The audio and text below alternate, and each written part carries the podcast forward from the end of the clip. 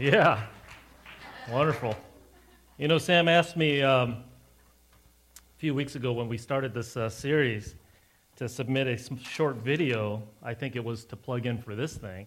And uh, I told him that I don't do uh, videos. so uh, that's why he put that picture up there. Um, happy Father's Day to everybody here today. I know that we're missing uh, quite a bit of people because uh, they're you know doing missions in Thailand. I'm sure there's many people that are busy doing Father's Day uh, activities today, as uh, my family will be doing later this evening. Um, before I get started, I want to recognize um, a couple of people, a few people, uh, because I think last week we didn't have an opportunity to do that because they had some personal commitments uh, beforehand. But I'd like to recognize Samantha and uh, Nico for graduating high school. They will be, if you guys can stand up for a moment so everyone knows who you are they will be moving from youth ministries to the college ministries under Andrew. So, you know, thanks, Jimmy, for raising them up. I'd like to also uh, welcome back Cameron. He finished his freshman year at UC San Diego. He's no longer a freshman.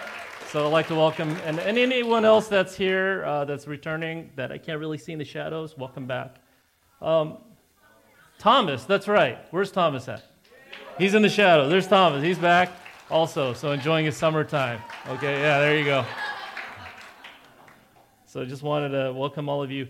Um, as we continue in our series uh, on blessers, um, we're going to be getting into um, a particular passage, which is one of my favorite passages in the Bible, and it's Jesus and the Matmen. And this is a term that I came up with many, many years ago when I was involved in youth ministries, this concept and idea of Matmen. And we had a ministry called the Matmen Ministries. But before we get into the passage, uh, just to kind of set this up, all our lives as we uh, grew up as Christians, and many of you who may have come to know Christ later in life, we have always kind of been told about you know how we're sinners and Adam failed and Eve failed and because of all these things Jesus had to come and rescue us and all of these things are true. But the things that are not emphasized as much and should really be emphasized all the more is the fact that because Jesus came, the good news of the gospel is that he was able to save us from all that. And that's something Andrew just shared you know, up here that it's His love and it's the joy of God that compels us to love one another and to encourage one another. And it's His kindness that leads us to repent before God, not the anger, not the, you know, not the bad stuff. Um, so with that, we'd like to get into our passage, and I'd like to read this passage for you. It comes from Luke 5, 17 through 26, and I'm reading from the New International Version. One day Jesus was teaching, and Pharisees and teachers of the law were sitting there. They had come from every village of Galilee and from Judea and Jerusalem. And the power of the Lord was with Jesus to heal the sick. Some men came carrying a paralyzed man on a mat and tried to take him into the house to lay him before Jesus. When they could not find a way to do this because of the crowd, they went up on the roof and lowered him on his mat through the tiles into the middle of the crowd right in front of Jesus. When Jesus saw their faith, he said, Friend, your sins are forgiven. The Pharisees and the teachers of the law began thinking to themselves, Who is this fellow who speaks blasphemy? Who can forgive sins but God alone? Jesus knew what they were thinking and asked, Why are you thinking these things in your hearts? Which is easier to say, Your sins are forgiven, or to say, Get up and walk. But I want you to know that the Son of Man has authority on earth to forgive sins.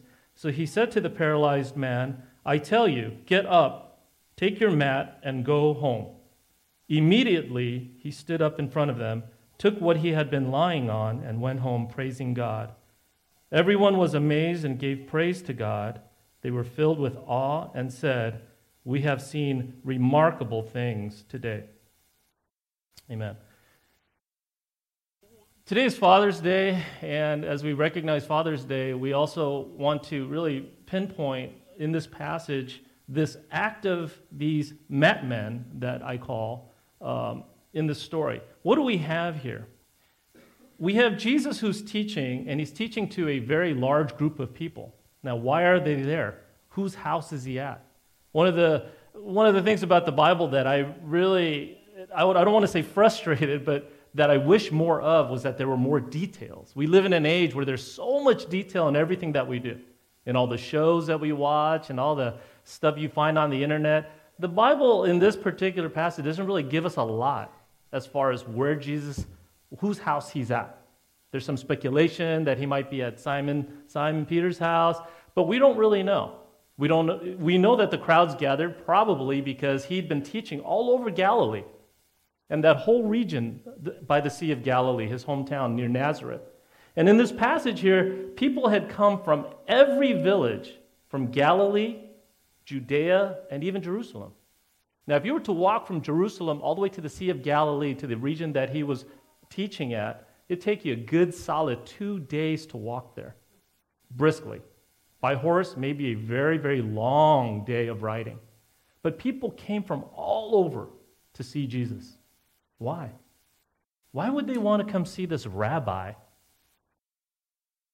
We, we find the evidences in, in the previous passages because Jesus performed many, many miracles all throughout. He was healing people, and we all know about social media today. You post something, boom, word gets out, whatever, you know. If you didn't think they had social media back in the ancient times, I'll tell you right now, they did. And social media was called gossip. Okay? We still have that today, but we kind of do it through a different medium. But back then, as he's healing people, because he had just driven out somebody with a demon inside, people are starting to talk like, hey, who's this guy, Jesus of Nazareth? Isn't he that carpenter's son? Isn't he Joseph's son? He had to flee from Nazareth because he wasn't getting any honor there. So he went all over the place and he's healing people, and word's getting out. Now, when word gets out about something this big, a couple of couple of different groups start to take notice. And who are these people? The Pharisees, the teachers of the law, the, the legal folks, the government people, right? Because what's going on? We've got a guy who's kind of like mustering up a lot of activity around this region, and people from all over are coming. We need to find out who this guy is. So they go and they're there before Jesus, and he's, he's there doing his work, and lo and behold, what happens?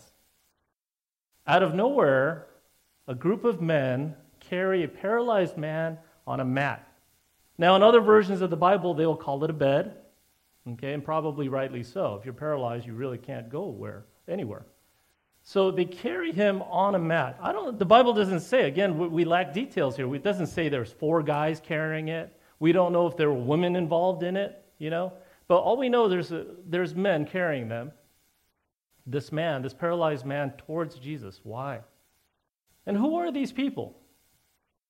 Are they just some strangers say, hey, maybe we can take this paralyzed guy and take him to this rabbi, and one and one, and boom, he's healed? I don't think so. Who were these people?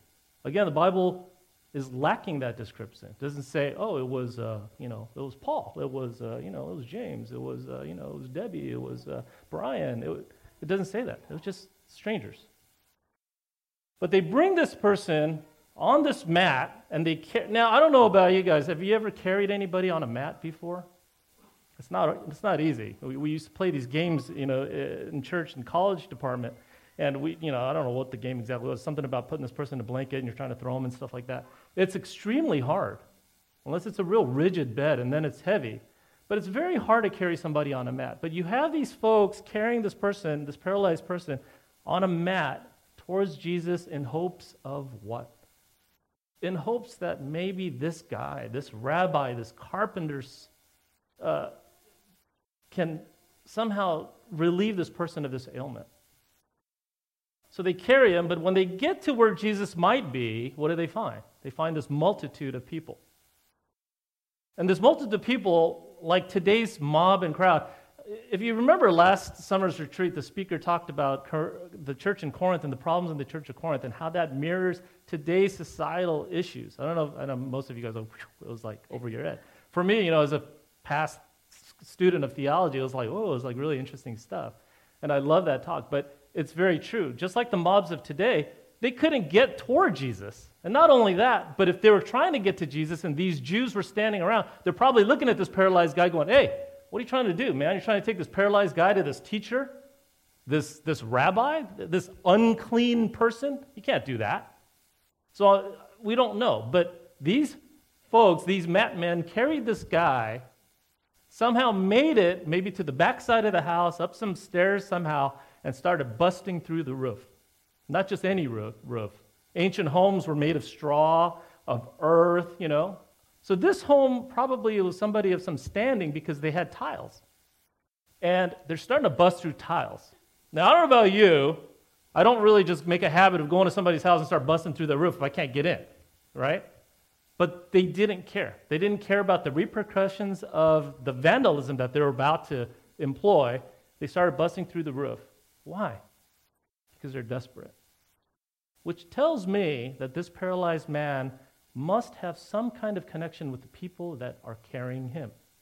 Maybe it's a father, maybe it's an uncle, brother, maybe a son, maybe a mother. We don't know, friends perhaps. But it was so important for them that they went on the roof, started pulling tiles and yanking tiles. It was kind of causing a commotion. I don't think it was just a one time deal. I mean, it took some work, I'm sure. And they lowered this guy on this mat right before the teachers of the law and the Pharisees and before Jesus, right in front of Jesus. Now, Luke doesn't go so far as to say um, Jesus' immediate response. We find that in the other Gospels. But Jesus was moved. He was moved to compassion. So Jesus then seeing what? Their faith. Whose faith? The paralyzed man's faith? No, the Matmen's faith. Seeing their faith, what does he say? He says in verse 20, he says, Friend, your sins are forgiven.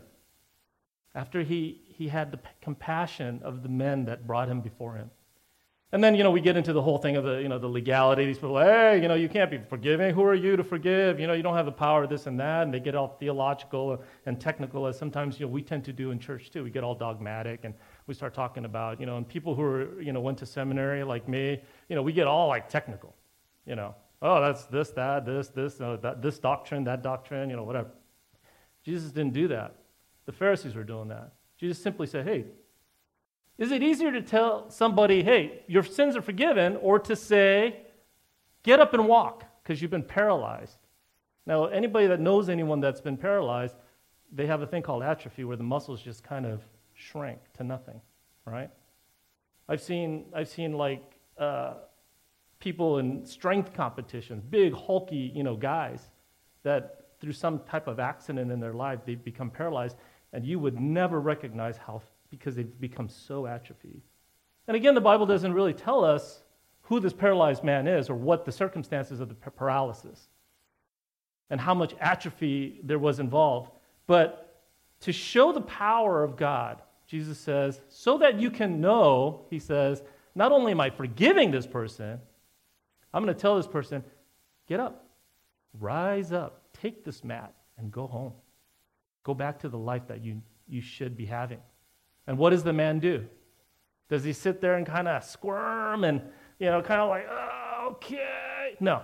The Bible, according to the Bible, he says, immediately the man got up, took his mat, and he went home. And the Bible says that everyone was filled with awe. Everybody was filled with awe. I would be. I mean, somebody busted through this church right now and lowered somebody, you know, here. And Jesus himself came down and said, hey, get out, get out of the way, Josh. Here, boom, boom, this person, brought we'd all be in awe. Social media be blowing up, okay? And that's kind of what we find here. And this is, the reason this is one of my favorite passages is because when we're talking about the idea and this whole concept of blessing one another, these, these men carried somebody to Jesus. They have no name, they have no no statues or temples built for them for their behalf. All they did was carry this poor paralyzed man to be healed, and they got no accolades about anything. But their act, the act of their blessing, was so powerful that Jesus Christ himself was blessed. Jesus Christ himself was blessed. That's how powerful that was. And maybe it was the love of the, the people that carried this paralyzed man to Jesus. Maybe it was that love. Maybe it's that, that kindness and the joy that they uh, know that they want this person to have also in their life compelled them to do that. But they recognize one thing that this person, Jesus, is the one that can heal this person.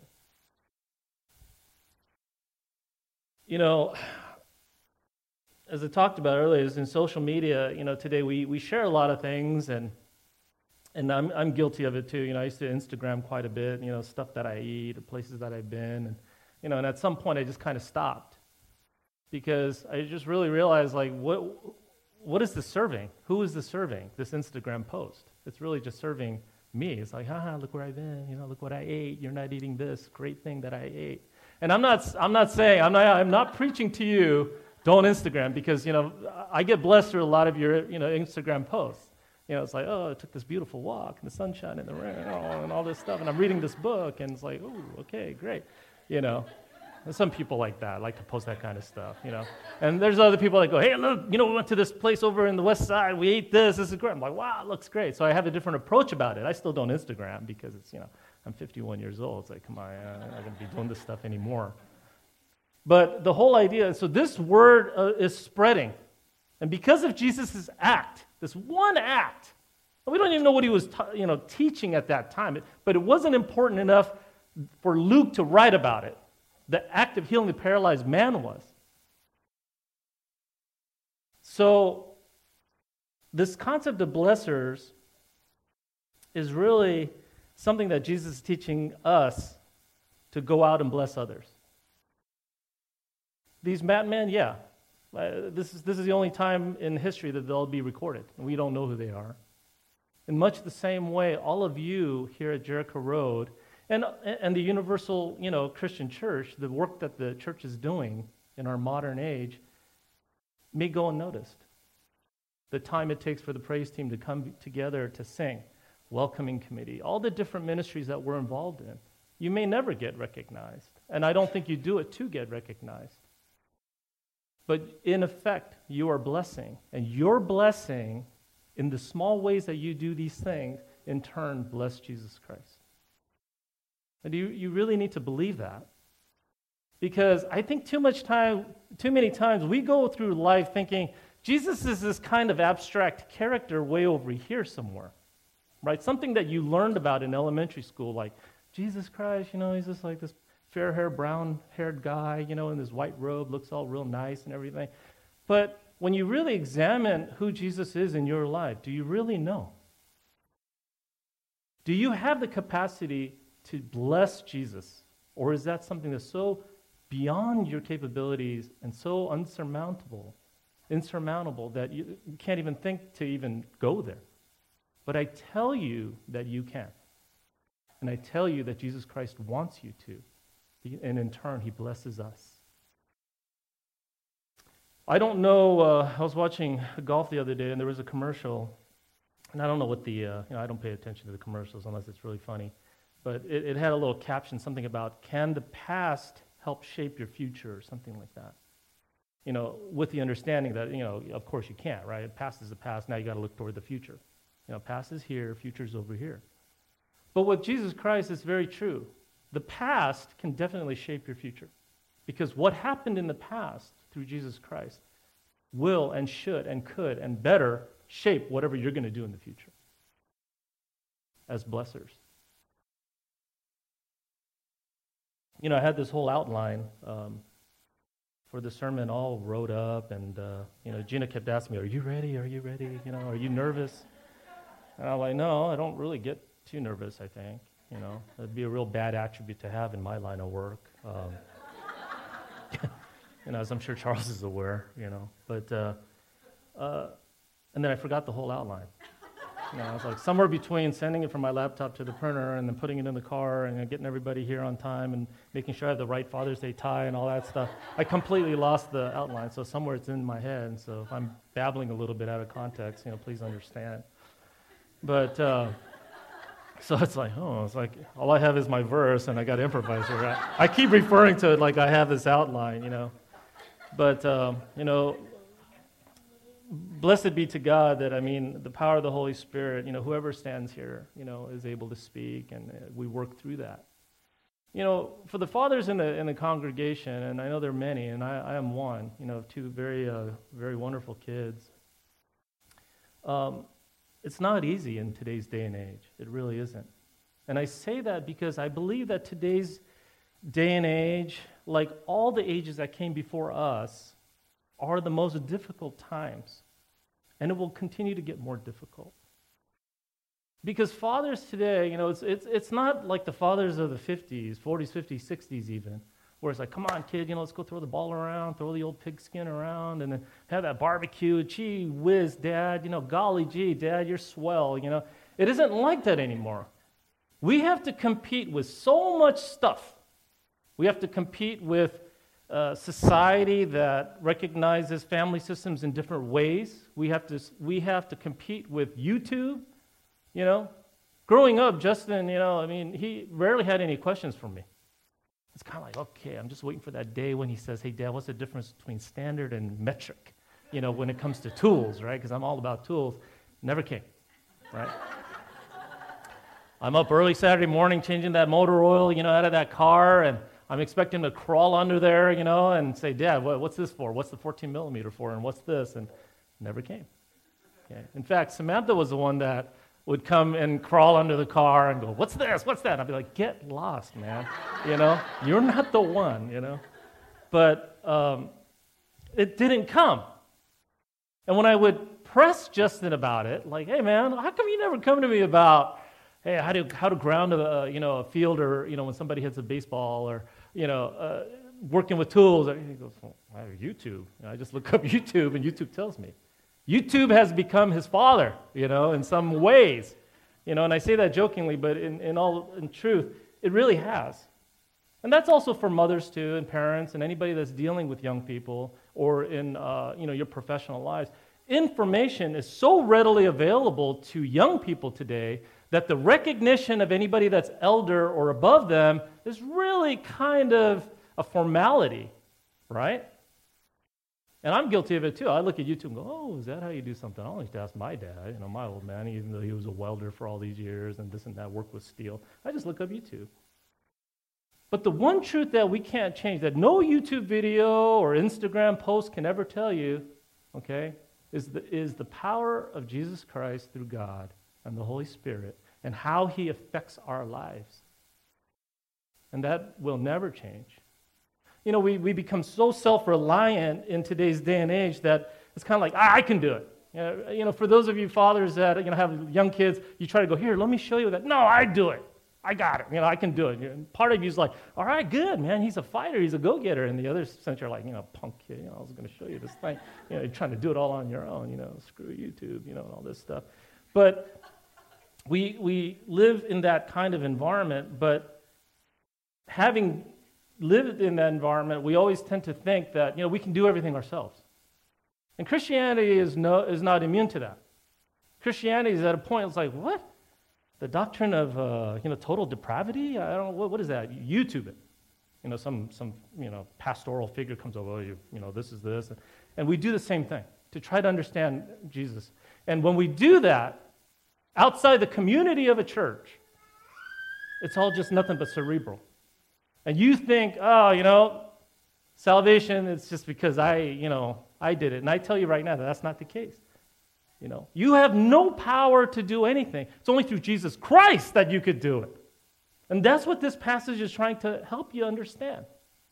These guys carrying the people on the mat, they didn't just do it because, oh man, let's drag this guy, man. I'm tired of dragging him around. Let's drag him. Maybe this guy, maybe this guy will do it. Maybe this guy in Capernaum will do it. You know, because the other guy couldn't do it. And it showed only through Jesus Christ, through a simple word said, hey, take up your mat and go home. Because he was so blessed by the men that carried this poor paralyzed guy that we see the evidence of that. You know, Jericho Road Church, you know, we, in today's day and age, um, you know, uh, when I was a young person in ministry, uh, I remember our head pastor, you know, gathered all the, you know, interns together and he said one thing I'll never forget, and he said, Make no mistake. He said, The world does not dictate what happens, and then we as Christians respond to that. He says it's because of Christ and the power of Christ that dictates what happens in the world, and it's the world that has to respond to that. And I believe that. I really do. And if we can't understand that concept, then what are we all doing? What are we here for? Why do you come to praise practice or to meetings or leadership boards? And why do you involve yourself? We need church. And the reason we need church is because the church is Jesus Christ's bride. And we need church because just like our physical bodies, if we tear a muscle or you know, if we feel sick, we take medicines and we need time to recuperate. Church is a time, a place to come together where your spirit is renewed together with fellow believers. And that's why it's important. That's why it's important to be involved. Whether it's just giving a you know, once a year type of sermon thing that I do, or you know, getting involved a lot more, you know, preparing the coffee, you know, things like that. It doesn't matter. On this Father's Day, for all you fathers, I really, you know, hope, um, and including, you know, all the fathers that are at Thailand right now, you know, they're serving there as mat men. Really, they are. I, I know, you know, we're seeing a lot of wonderful photos from there, but they're, they're going to face challenges there. They're going to face little circumstances where they're going to feel like, man, I, I'm getting really tired. I'm really weird. Anybody that's been to short-term missions understands this. That's why we as a church need to pray for Sam, pray for, pray for that team. Because they're there serving as mat men, mat women. For who? We don't know yet. We're not asking that the whole of Thailand and Southeast Asia is all of a sudden, you know, revival. If that happens, great. But just small acts of carrying someone before Jesus. And that's what that team is doing. And I hope we keep that in mind. And I challenge you, church, also. Who are you a mat man for? Your wife, your children, parents, friends, unknown people? And who in your life has been a mat man for you? For the younger people in this crowd, the young adults, the college students, high school kids, junior high kids, elementary kids, learn to be mat men for other people. Learn to bless others through your actions because in turn, you too will be blessed. You can go out this hall today and say, Meh, you know what? Josh is out to lunch. You know, I don't know what the heck he's talking about. This has been theological student, you know, he's a cop now, you know, whatever. But, you know, and we've seen some, eh, you know, people in, in like first responders like myself, Charles, you know, James was a paramedic. He's now a dispatch supervisor you know, or, or something like that. I don't know. He's like Chandler, you know, in Friends. I don't know what he actually does, but you know, we had we have combat nurses here. We have other people in different professions that have seen some stuff. I'm talking real stuff. If you don't believe me, I mean, you sit down with me or Charles, and you know, some, we'll tell you the, the grisly details of all the things that we've ever seen in our lives, in, in our line of work, 20 plus years of work. That's not, that's not really the point, though, is it? The point is not that, yeah, Jesus died for our sins, but we don't want to hover on that grisly detail of, you know, nails going through his hands and feet and side being pierced, legs being broken so his diaphragm won't work correctly, this crown of thorns and all the pain and suffering. He had to do that to pay for our sins, for he had no sin. And again, really, do you understand that concept? Or is it just some thing on, made out of wood or something that you wear around your neck. Do you understand that God Himself came to earth in the form of man through Jesus Christ and took upon not just your sins, not my sins, but the sins of the entire world from past, present, and the future, took it upon himself and died, for which he was so hurt and under so much pain, under so much distress, he creaked out the words, Eloi, Eloi, lama sabachthani, in Aramaic to say, Lord, why have you forsaken me? If that doesn't drive you guys to somehow think like, holy mackerel, I can't believe this man did this. This God did this. And it should upset you to the fact that Satan had him for three days through death. Because death was not supposed to be something that we are supposed we were supposed to have happened to us. Do you understand that? That the paradise that God created for us was a paradise of fellowship with Him for all eternity, and yet we failed. And because we failed, Jesus came and had to die for us. And it upsets me that he had to do that. It upsets me that God had to die for us. That we let Satan win, for all you sports fanatics. We let that enemy win for three days. But ultimately, at the end of those three days, Jesus said, Ha, you know what? Just when you thought you had me. In death, he rose again. And he became and was transfigured, and he went back into heaven with all of his attributes. What I mean by that is, Jesus is still fully human. So when you're crying, when you're in pain, when you're lonely, when you're wondering how are you're going to pay the bills, when your child is sick and go, do we need to go to the emergency room or not? What should I study? Jesus understands all of these things, which is why he understood what was going on in this passage and what was going on with this paralyzed man. Jesus still does that to us today. He still knows because all of those attributes are evident today. As I said before, you could leave this room thinking, yeah, you know what, whatever, yeah, nice sermon. Um, you know, I'm going to just move on. We're going to go to Father's Day lunch. Or you can go out this room and really think about those things and really challenge yourself. How can I bless other people? Like Onesimus, Onesimus like Barnabas, like, uh, like Pastor Sam Tomsick, like Pastor uh, Jimmy Davis, Francis, uh, you know, all those people that are there, you know. Matt, you know, someone so young, you know, all the way so far away, halfway around the world. We're called to bless. Not only ourselves and to you, but to bless Jesus in turn. We can be blessed. You can leave today thinking, forget it, or you can leave today thinking, yeah, that's what I'm going to do. The decision is up to you. Let's pray.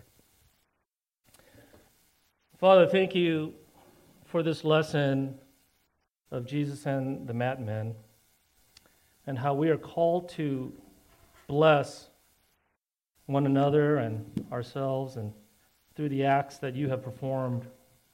Father, let us not forget all that you have done for us and all the people that have come before our time and will come in the future to continue to bless ministries so that your name will be glorified and that you, in turn, God, will be known to those that do not know him. Bless the team in Thailand as they strive to act as men to bless other people. May their work cause other people to see Christ in their lives so that they can too turn and bless others.